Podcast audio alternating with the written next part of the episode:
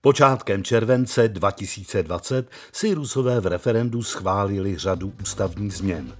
Tou nejdůležitější z nich bylo anulování dosavadních prezidentství Vladimira Putina, což mu umožňuje do nejvyššího úřadu v zemi kandidovat znovu, a to v letech 2024 a 2030. Hypoteticky by tedy mohl v čele Ruska stát až do roku 2036, kdy mu bude 84 let. V našich zeměpisných šířkách to zní možná trošku neuvěřitelně, ale v Rusku s jeho svéráznou politickou kulturou, tradičně předpokládající zbožné vzhlížení k vrcholným politickým figurám, je to plně myslitelné. A tak jsme se rozhodli připomenout našim posluchačům střídání mocenských stráží v sovětském i postsovětském Rusku během posledních zhruba 100 let i s příslušným hudebním doprovodem ruskou panovnickou hymnou z let 1833 až 1917 Bože cara ochraňují. Příjemný poslech přeje Libor Dvořák. Téma plus.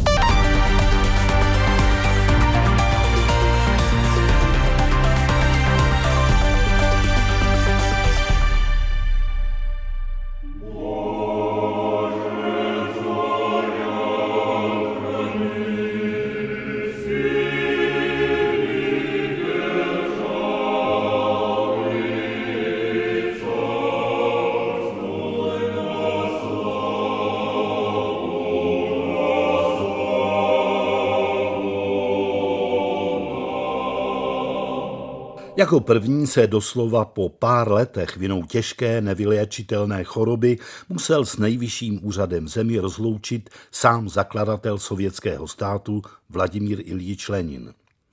Mimo jiné tak učinil formou slavné závěti z přelomu let 1922 až 1923, v níž zcela jednoznačně vyslovil názor na to, že by se snad jeho nástupcem měl stát Josif Stalin.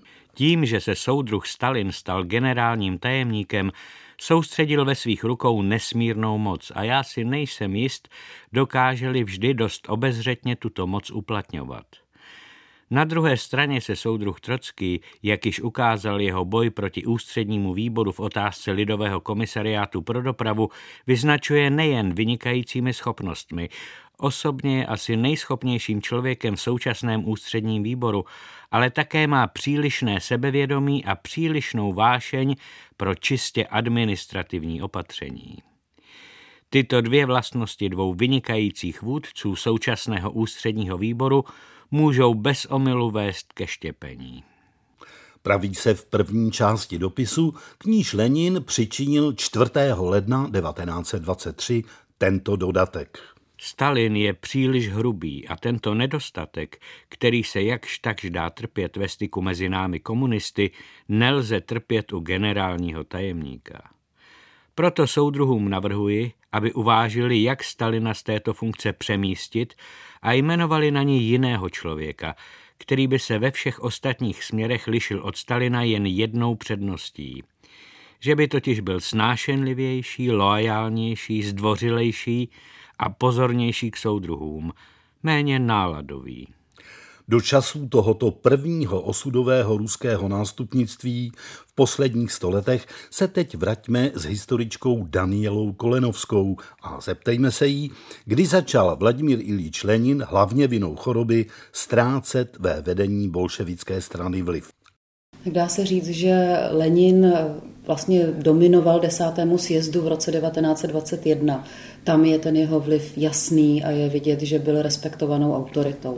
Potom eh, se to jeho zdraví zhoršovalo a ve chvíli, kdy byl eh, umístěn, nebo kdy i možná z větší dobrovolností odešel eh, do té chaty v Gorkách, tak měl určité styčné důstojníky, se kterými zajišťoval si nějaké informace o tom, co se děje a jedním z nich byl Stalin.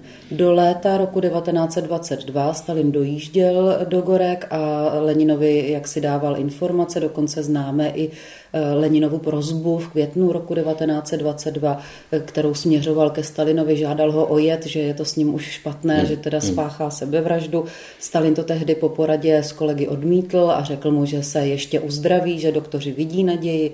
Takže tam je ten letní vztah docela dobrý, informace Lenin má. Na konci roku 1922 politbyro rozhodlo o tom, že by Lenin měl být izolován, že by se mu neměly dostávat informace a že by měl být omezen i jeho kontakt osobní mm-hmm. s mhm. kolegy. To je 18. prosinec 1922. Mezitím začne na podzim spor se Stalinem. Začne Lenin eh, preferovat Trockého, eh, kolem toho jsou různé spekulace, nevíme příliš, protože se jaksi jednalo osobně. Eh, Lenin v téhle době využívá diktované dopisy, kterými instruuje politbyro k nějakému jednání a s vybranými členy politbyra si telefonuje. Jeho vliv potom eh, vlastně stoupá v průběhu roku 1923, kdy se Lenin připravoval na další stranický sjezd. Tam se dokonce jeho zdraví dočasně zlepšilo a on byl schopen vlastně instruovat politbyro k tomu, aby dělalo personální změny. Chystal velkou sjezdovou řeč, které se Stalin velmi bál. Mm. A k té už potom nedošlo, protože Lenin onemocnil znovu eh, závažně a v lednu 1924 zemřel. Jaká byla Stalinova cesta, už jsme to nakousli, do nejvyšších pater bolševické moci? Stalin proslul jako eh, jediný bolševik mezi eh, sociálními demokraty za Kavkazí. Z toho důvodu vlastně jezdil na sjezdy strany, sociálně demokratické strany, na ty zahraniční sjezdy. Už od roku 1903-4, v roce 1907-8 byl pří, vlastně přítomný sjezdům, protože za bolševickou frakci sociální demokracie nebyl zvolen z toho zakavkazí jiný bolševik, takže on si tímhle způsobem určitě budoval kontakty a tímhle mm. způsobem se dostal do nejbližšího okolí Lenina, protože v té radikální myšlence, že tedy strana má být Eh, jakousi profesionální stranou revolucionářů, kteří přesvědčí tedy zbytek toho obyvatelstva o nutnosti socialistické revoluce, tak v tom se Lenin se Stalinem v téhle době vlastně shodují. Takže je to jedna fáze jeho života, je to ta zakavkazská eh, sociální demokracie a někdy se spekuluje o tom, že právě tudy přišla do bolševické strany, do budoucí bolševické strany ta násilná linie, nějaké specifické pojímání cti a disciplíny stranické a tak dále. To má zajímavé důsledky pro to, jak ta strana se projevuje ve svém programu.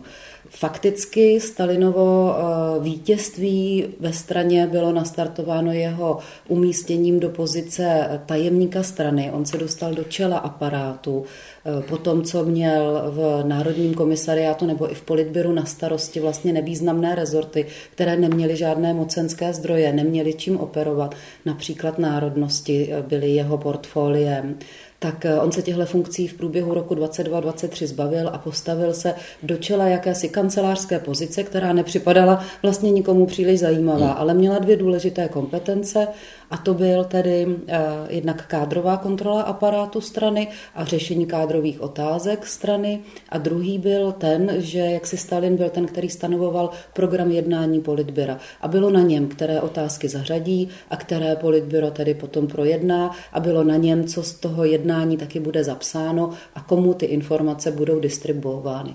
A on velice šikovně dokázal vlastně tuhle tu pozici využít k tomu, aby v těch eh, stranických interních sporech, které nastaly ve chvíli, kdy Lenin onemocněl a eh, ti nejdůležitější z bolševiků začali jaksi uvažovat a soupeřit mezi sebou o to, kdo bude nástupcem Leninovým ve vedení strany a vůbec jaký charakter vedení tedy strana bude mít, tak eh, v těchto těch sporech, které byly vypjaté a hodně se eh, otáčely kolem Trockého, tak Stalin vystupoval jako jakýsi chladný byrokrat, který hmm. zkrátka udržuje aparát eh, v chodu bez ohledu na nějaké stranické spory. Takže jemu se dařilo po tu vypjatou dobu, eh, kdy se řešilo Leninovo nástupnictví, zůstat eh, jaksi důležitým pro funkčnost strany a dokázal vystupovat jako jakýsi centrista, který se nepřiklání ani na jednu z těch eh, extrémních stran.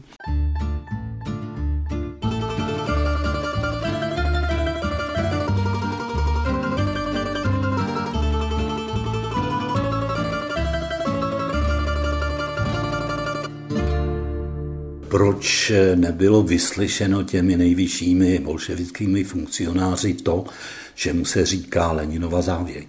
Tak Leninova závěť patří k těm dokumentům, které zdá se byly nadiktovány v Gorkách. Leninovi a Stalinovi současníci poměrně často pochybovali o pravosti tohohle toho dopisu a přičítali ho eh, jaksi vůli Krupské, která měla se Stalinem určité konflikty. On na ní křičel, to byl taky původ vlastně eh, Leninova podzimního eh, rozčilení nad Stalinovou brutalitou a tvrdostí, tedy v roce 1922. Takže Krupská měla důvody, proč postupovat proti Stalinovi. Takže oni se domnívali z části, že ta Leninova závěť jaksi není skutečným dokumentem, že do toho vstoupila značně tedy Krupská a, a jaký přispěla ke znění toho dokumentu. Eh, druhý důvod byl, že eh, vlastně jak si v té době, kdy Lenin eh, onemocněl a kdy ustupoval z centra moci, tak se kolem Stalina vytvořila takzvaná trojka, tvořili Kameněv a Zinověv společně se Stalinem a to byli tři muži, kteří jaksi se postavili Trockému. Trocký byl velice inteligentní člověk, velmi dobře vzdělaný, nepřišel do leninské frakce v sociální demokracii jako jako ten starý bolševik. A právě ti původní spojenci Lenina ho považovali za jakéhosi cizince v té straně a obávali se ho, protože on vystupoval velice sebevědomě, hmm. ne jako uh, žák Leninův, ale spíš jako jeho politický partner. A ve chvíli, kdyby ta uh, závěť jaksi umožňovala posílení pozice Trockého, on byl velmi zdatný rétor, tak uh, samozřejmě to se téhle té trojce nelíbilo. A e, dá se také říct, že e, ta Leninova závěť, e, jak si sice tvrdila, že Stalin je jaksi brutální, ale neuváděla žádné konkrétní momenty, které by jaksi mohly být použity k nějakému vyloučení Stalina z ústředního výboru nebo z politbyra. To prostě, ta data tam nebyla. Takže zvítězilo jakési stranické soupeření o to, jestli bude straně dominovat silná osobnost, a tady se všichni báli Trockého, anebo jestli bude kolektivně vedená. Do roku 24-25 se můžeme bavit o tom, že bolševická strana je vedená kolektivním vedením, že tedy tenhle ten trend vlastně zvítězil, že se domnívali, že Stalina jaksi zvládnou, že to není tak nebezpečný charakter, aby ho v rámci toho kolektivního vedení nedokázali neutralizovat.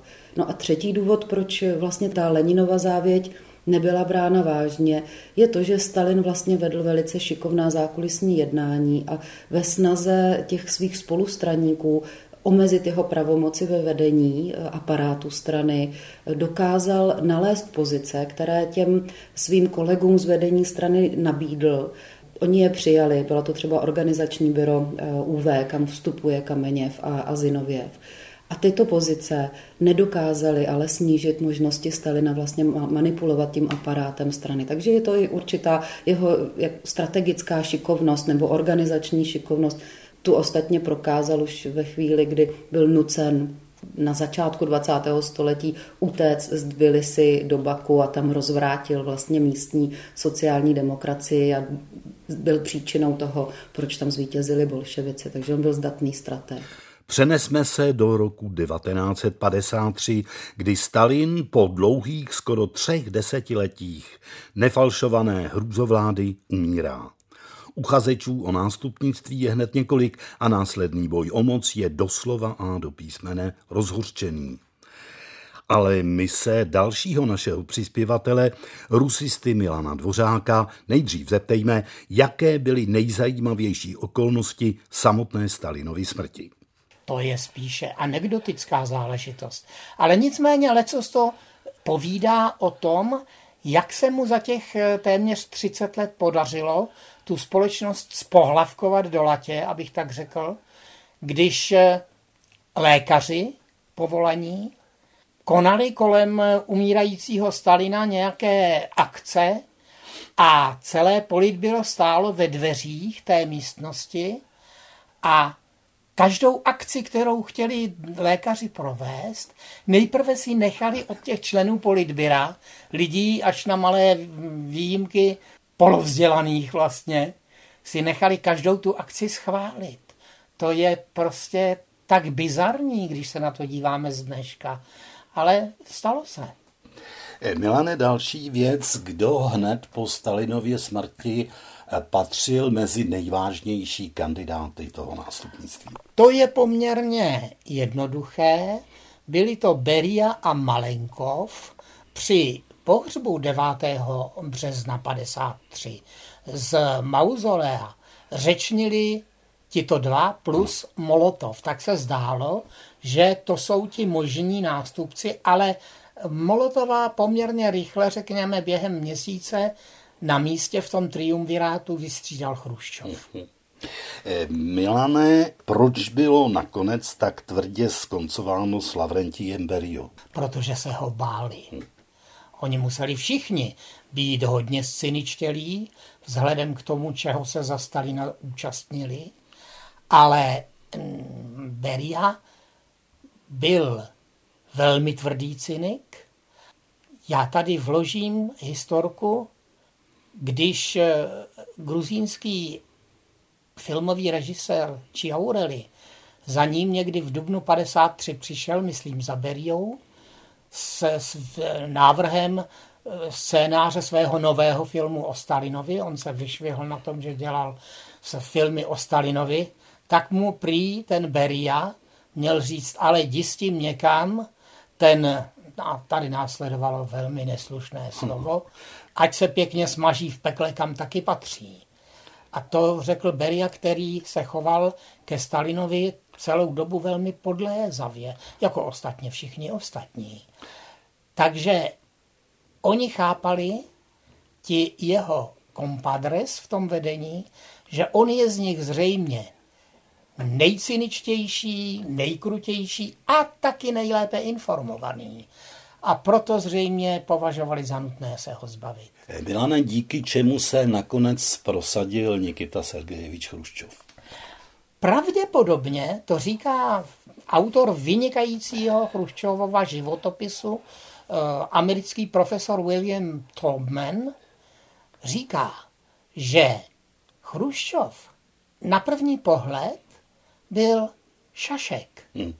Takový užvaněný, prostě nevzdělaný sedlák a zřejmě se tak jevil i samotnému Stalinovi a nebyl pokládán za nebezpečného. A zřejmě se tak jevil i Beriovi, i Malenkovovi, kteří asi měli v plánu, že Malenkov bude předseda vlády, Beria bude eh, šedá eminence v pozadí a společně budou konat ty funkce politické a hospodářské a straně, že bude patřit eh, nějaká ideologická role nebo něco takového.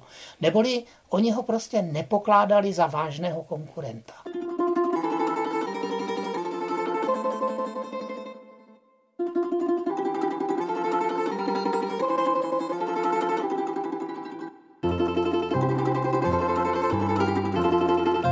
Přeskočme pár let a dostaňme se ke konci Chruščovovy vlády. Co byl podle tvého soudu hlavní příčinou jeho pádu v roce 64?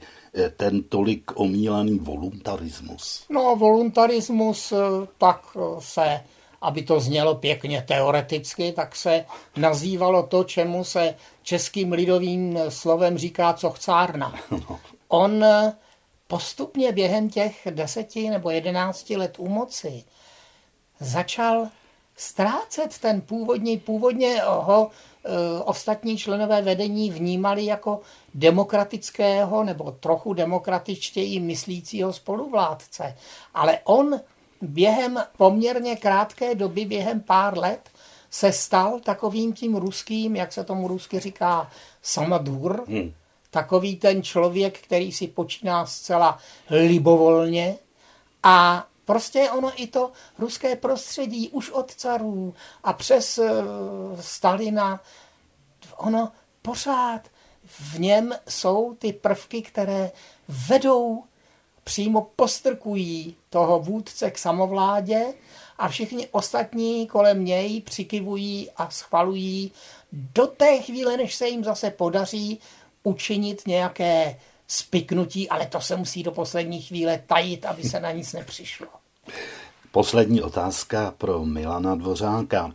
O Chruščovově nástupci Leonidu Brežněvovi se dodnes rádo říkává, že se do té první funkce ve státě dostal díky tomu, že byl vlastně nevýrazný a nikomu nevadil. Souhlasíš?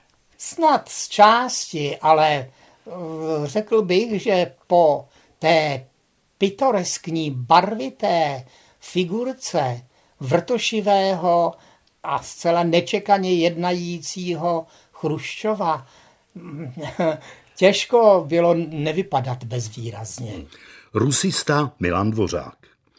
Zatímco o Chruščovovi řada ruských i zahraničních politologů dodnes tvrdí, že to byl poslední skutečný komunista v čele sovětského státu, o jeho nástupci Brežněvovi už si prakticky nikdo nic takového nemyslí. Výsledkem jeho 17-leté vlády, kořeněné poskytováním bratrské pomoci, je nakonec příslovečné období stagnace.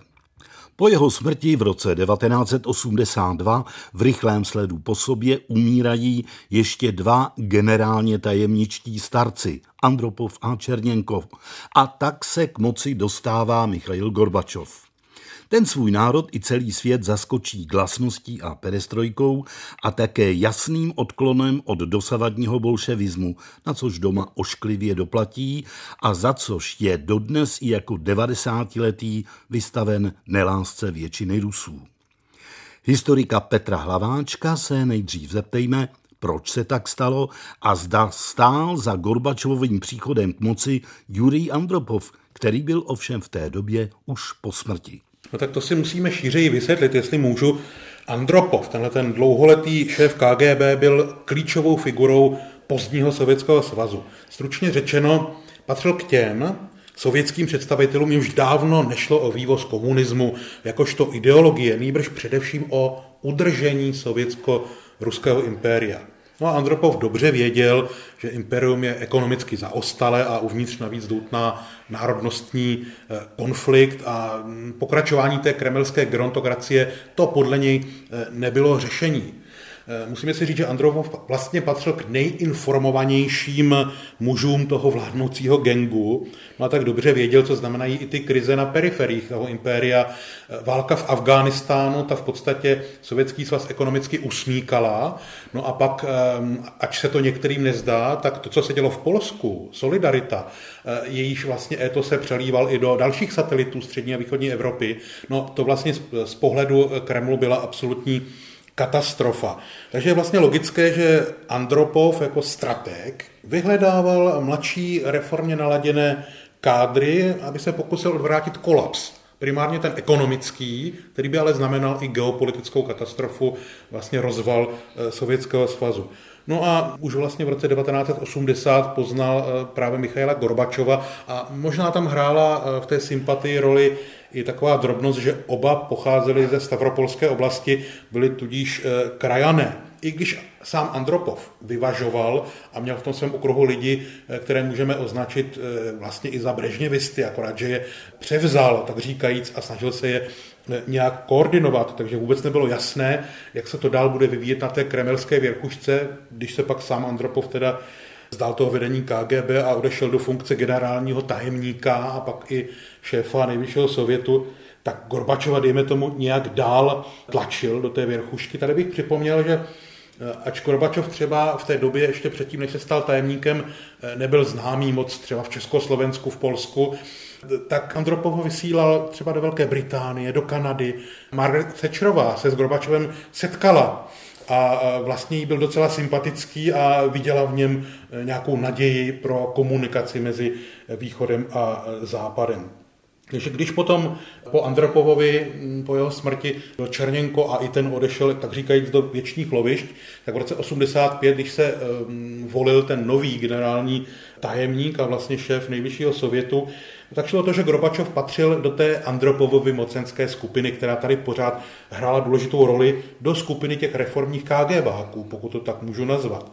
Proto i takto posmrtně klidně můžeme souhlasit s tou tezí, že to byl vlastně Andropov a jeho styl, které přivedli Gorbačova jako latentního reformátora do čela Sovětského svazu. Petře, hodně se dnes mluví o tom, že to, co se během Gorbyho šestileté vlády stalo, si vlastně nepřál a že byl eh, neustále tlačen okolnostmi. Jiní jsou ale toho názoru, že zejména co nejširší urovnání vztahu se Západem si jednoduše přál od samého počátku, protože viděl, že jinudy cesta nevede. Jak to vidíte vy? Taky důležitá otázka, zvláště protože Gorbačov eh, žije a pořád se k těm věcem tu a tam vyjadřuje. O tom, co si Gorbačov tehdy přál a nebo nepřál, můžeme jen spekulovat. On sám svou úlohu v dějinách pozdního Sovětského svazu v podstatě několikrát reinterpretoval a dnes se prezentuje jako ten modernizátor a demokratizátor, mm, který neměl dostatek času, aby vlastně eh, Sovětský svaz dostal na ten orbit, tedy eh, řekněme moderní a demokratický. Jenže je potřeba si připomenout, že předně nechtěl tedy rozpad Sovětského svazu, šlo mu vlastně o udržení té imperiální entity a hovořil vždycky jenom o perestrojce, na přestavbě, nějakém Eh, přemontování eh, toho, co vlastně, bez čeho si nedokázal představit vlastně tu existenci i toho velkoruského státu, když to takhle pojmenujeme. I ty jeho řeči o společném evropském eh, domě byly podle mě fígl. Mm. Fígl, jak udržet na kremelském orbitu ty středoevropské země, včetně Československa, Polska, trochu jim povolit úzdu eh, a v podstatě eh, po dohodě s USA se snažit o jakési kondomínium nad Evropou, což eh, by byl teda obrovský úspěch, protože ta slabost Sovětského svazu byla evidentní. Hlavně však nutně potřeboval zachránit sovětskou ekonomiku. Hmm. To byl ten hlavní průšvih. Ta byla v totálním rozvalu, vyčerpaná právě tím afgánským i dalšími imperiálními dobrodružstvími. Tady bych zmínil ještě takové dvě zajímavosti, které se týkají toho, jak vlastně se dívali na Gorbačova různí lidé. Třeba Antonín Lím, kdysi stalinista, posléze 68. reformní komunista a exulant, ten přímo varoval před naivní vírou Gorbačova, nevěřil v úspěch jeho perestrojky, kterou považoval za zástěrku pro imperiální konzolidaci, bez obalu. Například v listech v roce 87, v těch exilových listech, eh, hovořil o okupační a koloniální mocnosti, o koloniálním impériu.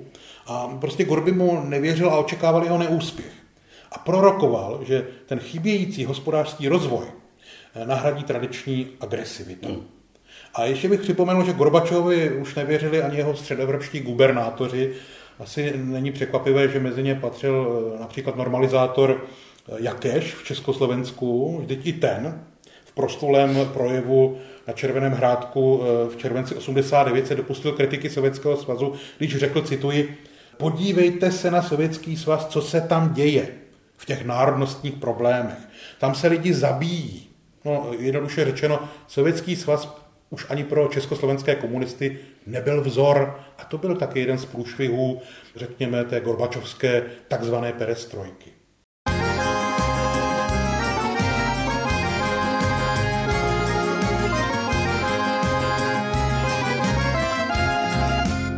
Ještě jedna otázka pro Petra Hlaváčka, historika a znalce ruských dějin. Gorbyho nástupce Boris Jelcin v zájmu svého příchodu k moci jednoduše zrušil Gorbačovovi stát. Nakolik to bylo elegantní nebo naopak brutální? Víte, Libore, když jsem byl před lety v estonském Talinu, tak mě tam zaujala pamětní deska na Jelcinovu počest, již text hlásá, že se zasloužil o pokojnou obnovu estonské nezávislosti. To je symptomatické. Ten svobodný západní svět sice tančil v rytmu Gorbimánie, všem sovětský svaz byl i za Gorbačova totalitním impériem. Budoucnost světa bez sojuzu si prostě to bylo mimo Gorbačovou představivost a vlastně se nezříkal při tom udržování Sovětského svazu ani násilí. Připomenu Vilnius 91, ale i další. Byl ochoten Gorbačov přistoupit na finlandizaci těch guberní mimo SSSR, tedy Československa, protože už neměl peníze, finance na udržování vojenské přítomnosti, ale i nadále chtěl, aby se podřizovali sovětské zahraniční politice. No a e, tady vlastně do toho vstupuje i ten velmi ambiciozní Boris Jelcin, který je ruským prezidentem a zejména po tom neúspěšném jestřábím eh, puči ze srpna 91. Připomínám, že sice u nás už nebyli eh, sovětské, sovětští vojáci, ale byli třeba v Polsku. Mohlo dojít k nějaké katastrofě, řekněme, v tom středoevropském měřítku. Tak ta Jelcinová hvězda stoupá a vlastně ta Jelcinem vyjednaná Bělověžská dohoda z prosince 91 o rozpuštění Sovětského svazu byla elegantní. Hm. Protože Gorbačov se ocitl v roli prezidenta bez eh, státu, ten stát opravdu jakoby zrušili. Bylo to vlastně v mnoha ohledech ale i drsné. V té smlouvě se přímo konstatovalo, a teď cituji, Svaz sovětských socialistických republik jako subjekt mezinárodního práva a geopolitické reality končí svou existenci. To byl historik Petr Hlaváček. Posloucháte pořad Téma Plus Zajímavé události i osobnosti pohledem odborníků a dobových dokumentů. Premiéra v sobotu po 8 hodině večer na Plusu. Boris Jelcin každopádně provedl zemi drsnými devadesátkami, kdy země stála před nutností dalekosáhlých politických i ekonomických reform, kýmž se Gorby prostě neodhodlal. Ty se při nejmenším z části zdařily a přesto se dnes hodně lidí ptá, zda byl opravdu reformátor, anebo spíš člověk, který s pomocí oligarchů typu Borise Berezovského stál za zmanipulovanými prezidentskými volbami z roku 1996 a kdo nakonec na přelomu století přivedl k moci dnešní putinokracii, čímž ve výsledku Rusko srazil o desítky let zpět. Jak se právě na tento kardinální problém dívá, jsem se úvodem zeptal Petry Procházkové, která prakticky celá 90. léta v Rusku jako novinářka působila. No, já myslím, eh, Libore, že je dobře, že komentátoři přemítají, protože to je prostě eh, strašně nejednoznačná odpověď na nejednoznačnou otázku a hlavně na velmi jako zvláštní osobnost Borise Jelcina. Já ti to ukážu na takovém osobním příkladu. Já jsem celá ta 90. léta, kdy jsem žila v Rusku vlastně pod Jelcinem, sršela kritické články na jeho osobu a eh, stejně jako ruští kolegové jsme ho obvinovali z toho, že zahájil krvavou válku v Čečensku, že je alkoholik, který chodí opilý prostě na veřejnosti a tak dále, že je to buran, který pomalu neví, do jaké země letěl na státní návštěvu. A poté, když jsem z Ruska odjela a kdy tady nastala ta, ta, ta doba putinismu, jak říkáš, tak jsem najednou začala na Jelcinovi vidět ty kladné stránky. Hmm. Takže já bych ti na to odpověděla tak ano, On strašně chtěl vejít do dějin ruských jako reformátor, jako člověk, který přinesl do Ruska svobodu a demokracii, ale moc se mu to nepovedlo. Hmm. Hmm. Ale chtěl tím reformátorem být. Hmm. A že se mu to nepovedlo, to není jenom jeho vina, i když také částečně ano. E, úplně bych to jako přirovnala k tomu, když máš e, doktora, tak některým se říká řezníci, to jsou ti chirurgové, to byl Jelcin, a pak jsou ti mikrochirurgové, tak to nebyl on. On hmm. prostě, on byl vlastně příliš hrubý, příliš, příliš, nechci říct primitivní, ale byl to prostě prostší člověk, který neměl vizi, ale měl touhu změnit Rusko. Velmi důležitá otázka, mm, proč to nástupnictví pádlo právě na tehdy vlastně dosti nenápadného Putina. No, právě protože to byl nenápadný Putin. Eh, myslím si, že tam bylo ve hře více jmén. Eh, hovořilo se o panu Primakovovi například, hovořilo se o Borisi Němcovovi. Prostě byla tam určitá škála možností, ale eh, co, co vlastně bylo potřeba zajistit z hlediska Putina, z hlediska Jelcina a takzvané semí, protože za vlády Jelcina se vžil pojem semia, což znamená rodina, ale v Rusku to znamenalo takový ten, měl to to ten širší smysl. Rodina to znamená i známí oligarchové, kteří přispívali rodině Jelcina a různí prostě e, lidé kolem Kremlu, kteří patřili do takového Jelcinova týmu. Tak ti všichni se podíleli na rozhodování, kdo bude příští, e, kdo bude příští prezident Ruska. A každý z těch, kdo se na tom rozhodování podílel, e, myslel na ty své vlastní zájmy. A kompromisní figurou, která by zajistila beztrestnost, nejen Semji a Jelcina, ale i těchto lidí, kteří tyli z toho chaosu 90. let a která by zajistila jakousi kontinuitu toho režimu, tak kompromisní figurou měl být právě takový ten nemastný, neslaný, zcela uh, nenápadný a na první pohled takový ňoumovitý Putin. A to se tedy všichni spletli. Petro, kdo se o jeho instalaci postaral především? Byl to Berezovský, jak se soudilo, anebo teď jsem četl nedávno Iliu Jašina, když mluvíš o té semě, eh, byly to opravdu Tatiana Děčenková, prezidentova dcera a její manžel hm, Valentin Jumašov? To se asi přesně nikdy nedozvíme. Nicméně eh, nedávno tady eh, na takové jednodnedí bleskové návštěvě Jumašev s Dačenkovou byli měli takovou poloutajenou eh, přednášku na Filozofické fakultě, tak jsem se tam vetřela a přesně tuto otázku jsem Jumaševovi, Jumaševovi položila. Z té odpovědi eh, bylo jasné, že on to nemůže říct, že to byl on, ale zároveň je na to trochu hrdý, takže, eh, takže Určitě všichni, které jsi jmenoval, včetně Berezovského, se podíleli významným způsobem na dosazení Putina, nebo na jmenování Putina následníkem a poté tedy eh, na tom jeho vítězství. Jumašev říkal takovou zajímavou věc, které věřím, jako ne, že všemu je třeba věřit, co on říká, a to, že on sám nevěřil tomu, že Putin, kterého jaksi dosadili do té nejvyšší funkce, že zvládne to volební období a bude pak v těch volbách zvolen. Že on byl takovou, aby se získal čas, protože Jelcinovi bylo už strašně špatně, on prostě nemohl dýchat, on měl strašně nemocné srdce, bylo třeba rychle někoho najít a oni si mysleli, že třeba získají čas a najdou někoho jiného. Ale Putin zcela nečekaně oslnil, ukázalo se, že je to ten pravý a e, myslím si, že Jumašev s Tatianou e, mají zásadní podíl na to, že dnes je e, Putin stále pořád ruským prezidentem.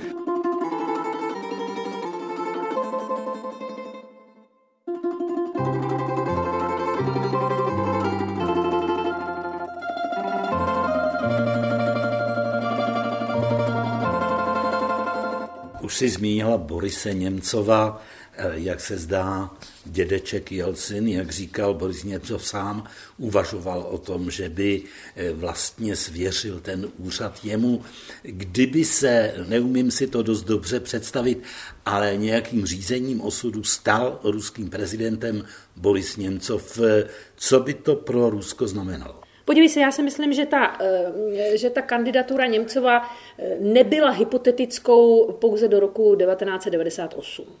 Ve chvíli, kdy se liberální demokraté a jejich ekonomické reformy definitivně ukázaly být pro Rusko neuskutečnitelné nebo špatně provedené a došlo vlastně ke státnímu bankrotu a k ožebračení milionů lidí, tak ta diskreditace těchto figur, jako byl Gajdar, Němcov, Javlinský nakonec, prostě této skvadry politiků byla tak zásadní, že ani vůle semí, ani vůle rodiny by je do té nejvyšší funkce nedokázala protlačit. A i když Boris Němcov byl charismatický, populární, krásný člověk, velmi chytrý, vzdělaný, tak po roce 98 si myslím, že rozumní lidé v Kremlu o tom neuvažovali. Kdyby náhodou, když už se na to ptáš, on byl prezidentem, doufejme, že by nedošlo k nějaké zásadní proměně jeho charakteru a že by eh, hlavně už teď prezidentem nebyl. To si myslím, že to by byl ten hlavní výsledek, protože normální politik by dávno, dávno už eh, prošel normálními volbami, demokratickými a samozřejmě by v tom křesle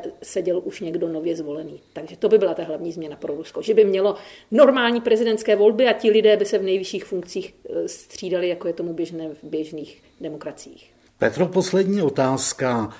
Měl jsem vždycky takový pocit, že Boris Nikolajevič předpokládal, že bude jakousi šedou eminencí v Putinových zádech.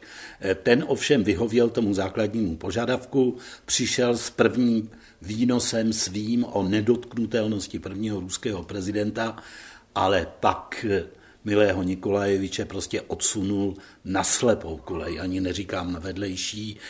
Proč to takhle asi skončilo? Já si myslím, že Putin mm, jednak, eh, on pochopil, že ho podceňovali, on sám v sobě našel obrovské schopnosti, o kterých dřív netušil a zároveň musíš si uvědomit, že Boris Jelcin a celé jeho okolí bylo už v tu dobu, kdy Putina se jim podařilo ještě na poslední chvíli prosadit tedy do té nejvyšší funkce, tak oni už byli strašně nepopulární. Hmm. A jako táhnout za sebou tu jejich nepopularitu a neoblibu u lidí by pro Putina nebylo výhodné. On se jich prostě potřeboval zbavit, ale zároveň si z nich nechtěl udělat úplné nepřátele, takže on je neutralizoval. To si myslím, že je to nejsprávnější slovo. On je prostě odstranil, nijak jim neublažoval. S Běrzovským dodnes nevíme, jak to bylo, ten tedy zahynul podivnou smrtí v Británii. Těch podivných smrtí je za éru Putina strašně moc, to máš na jiný pořad, ale tak to prostě je. Putin se s nimi nechtěl dále spojovat a zároveň v nich nechtěl mít nepřátele a to se mu povedlo soudí novinářka Petra Procházková.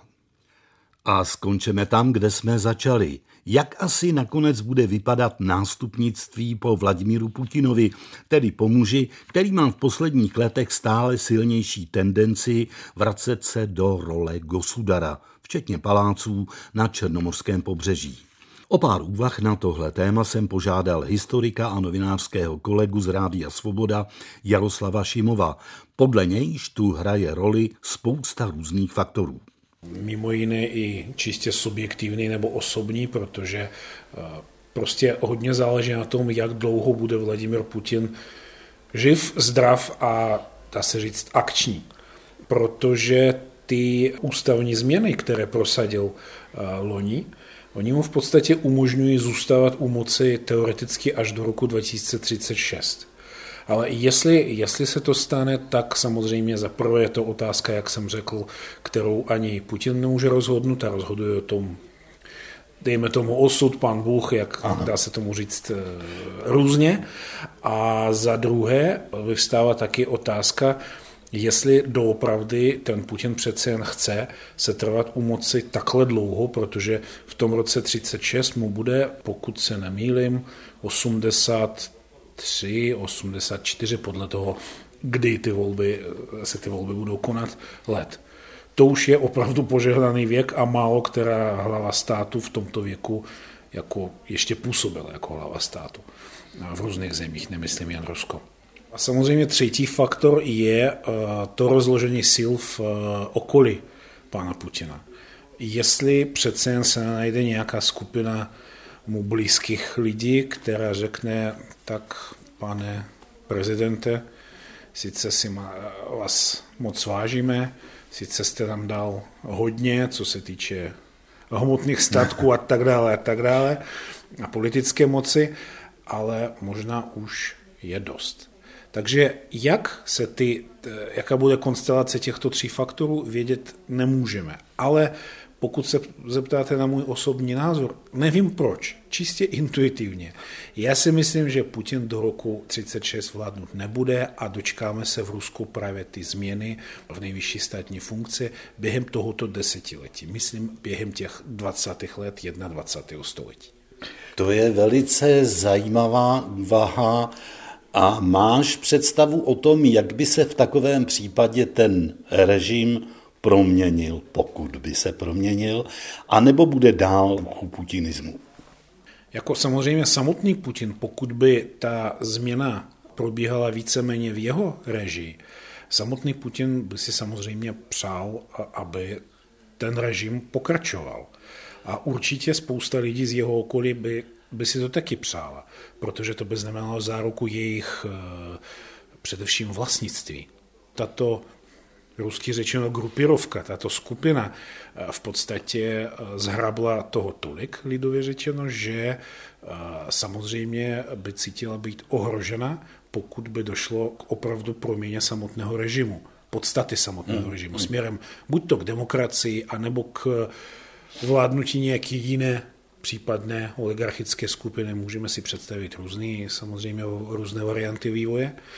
Nicméně bych řekl, že ten režim nabil tak personalisticky oražení v poslední době, že těžko si představit, že Putin nebude, ale bude nějaký pan X, jehož jméno, nevím, možná známe a možná ještě ne, hmm, možná hmm, se objeví jak Bůh z ty Deus Ex Machina, jak se říká.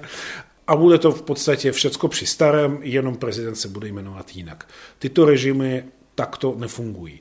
Musím ale poznamenat, že Putin měl možnost proměnit ten režim do nějakého jiného institucionálního ražení, do jistého normálnějšího, sice autoritářského, ale takového, kde eh, se ty lidi, nejvyšší představitel u moci střídají eh, jaksi bez otřesu, bez toho, aby spolu s eh, vladařem odcházel i systém.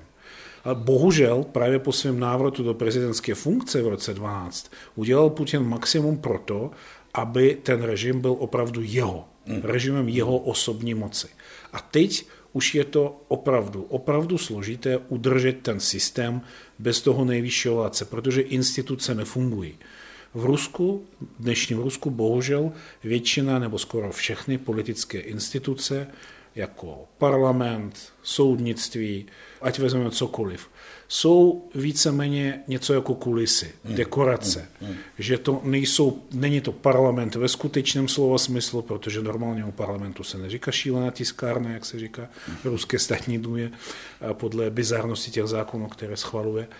A tím pádem, jak si Putin je tím spojujícím článkem tou, jak on sám používá ten výraz, tou skrepou. Hmm. Putin je právě ta, ta spojnice, ta skrepa pro dnešní Rusko v největší míře. A bez něj se ten systém prostě rozpadne. A je to velice ironický, protože kdysi eh, Vyčeslav Volodin, což je předseda, dnešní předseda ty státní důmy, ty šílené tiskárny, jednou řekl pochlebovačsky, takhle nějak strašně vůči eh, Putinovi, eh, že když není Putin, není Rusko.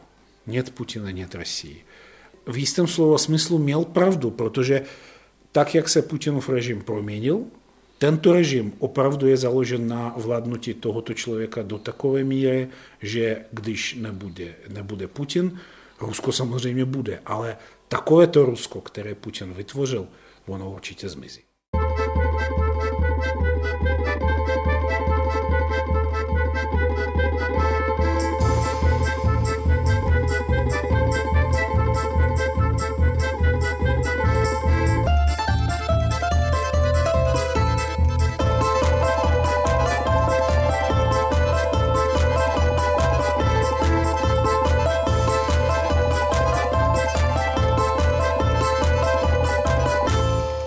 Poslední otázka pro Jaroslava Šimova. Jardo, myslíš si, že to současné velmi brutální a nelítostné tažení proti Navalnému máme chápat jako projev definitivního vzniku diktatury v Rusku?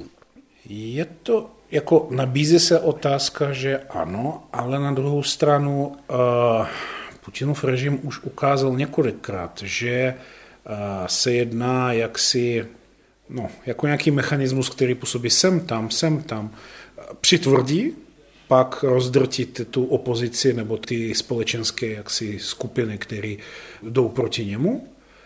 Pak se ty poměry trošičku uvolní. Třeba v roce 2012 bylo ta, byla takzvaná bolotné, bolotné náměstí v Moskvě, které bylo taky brutálně rozehnáno, mm, ta, mm. ta demonstrace, a pak eh, spousta lidí byla odsouzena i k tvrdým trestům.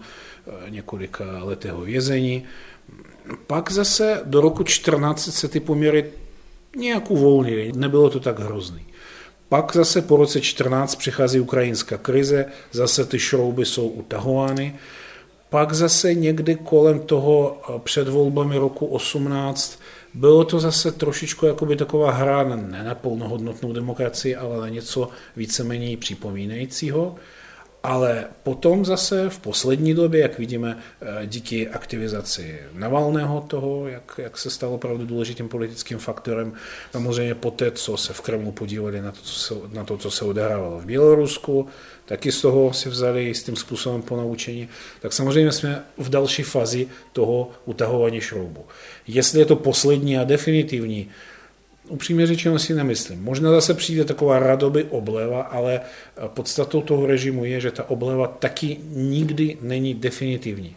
Takže v podstatě, dokud bude Putin u moci, tak ten rytmus bude zachován, ale ten rytmus je v rámci autoritářství v každém případě. Takže možná to ne, nebude brutální diktatura, ale ten eh, charakter, podstata toho režimu zůstane stejná, to je, to je nepochybné. Říká Jaroslav Šimov. Opravdu zajímavé bude, jakou cestou se současný ruský prezident nakonec vydá. Zda si vyvolí vlastního následníka, jako to udělal v roce 2008, když si na čtyři roky na místo hlídače prezidentského křesla vybral Dmitrie Medveděva, nebo zda se postu bude zuby nechty držet až do poslední chvíle. Pro druhou variantu mluví ku příkladu názor světoznámého soudobého ruského spisovatele a autora slavných antiutopií Dmitrie Gluchovského. Putin nikdy a nikam dobrovolně nezmizí. Rusko bude řídit, dokud mu srdce bude být. Dysfunkce mozku, umělá ventilace plic či nutnost dialýzy mu nezabrání, aby zemi vládl. To dokáže jedině totální a neodvolatelná smrt. Takovém případě z funkce odejde. Ovšem nohama napřed. A nikdy jinak.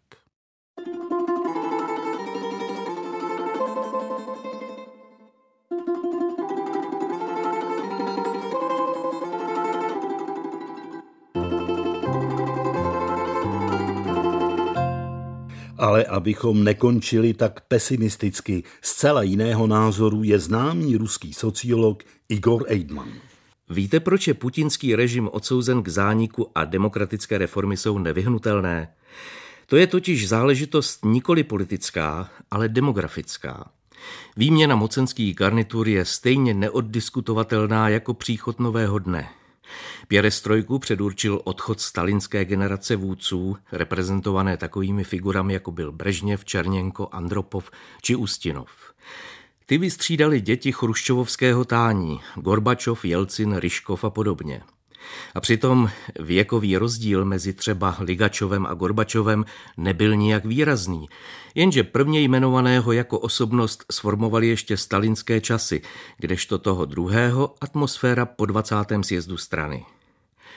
Současná vládnoucí špička, všichni ti Putinové, Sečinové, Patruševové, Bortnikovové, Usmanovové a další, jsou potomci brežněvské stagnace, které dospěly v její zatuchlé, prolhané a zlodějské atmosféře.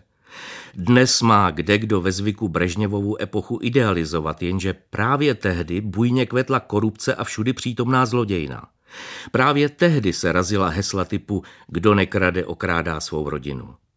Putinská věrchuška se začala společensky realizovat, tedy vstoupila do strany nebo navlékla uniformu, v prohnilé atmosféře dvojí morálky, licoměrného vlastenectví na stranických schůzích a nestoudné materiální pažaravosti v běžném životě.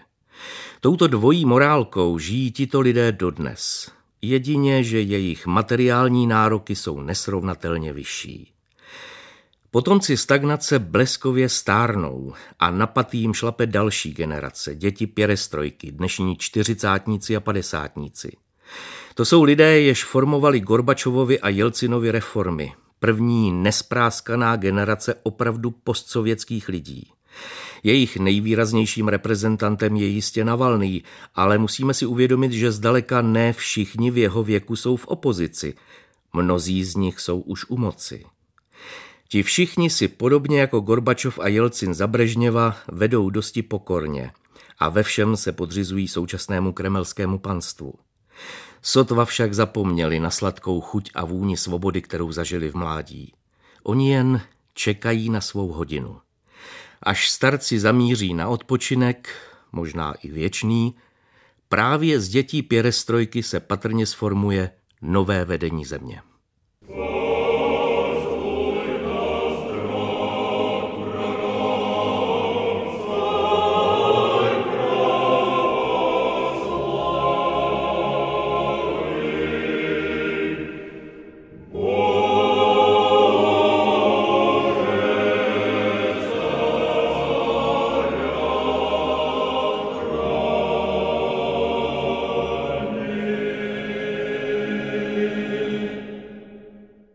Slyšeli jste pořad Téma Plus.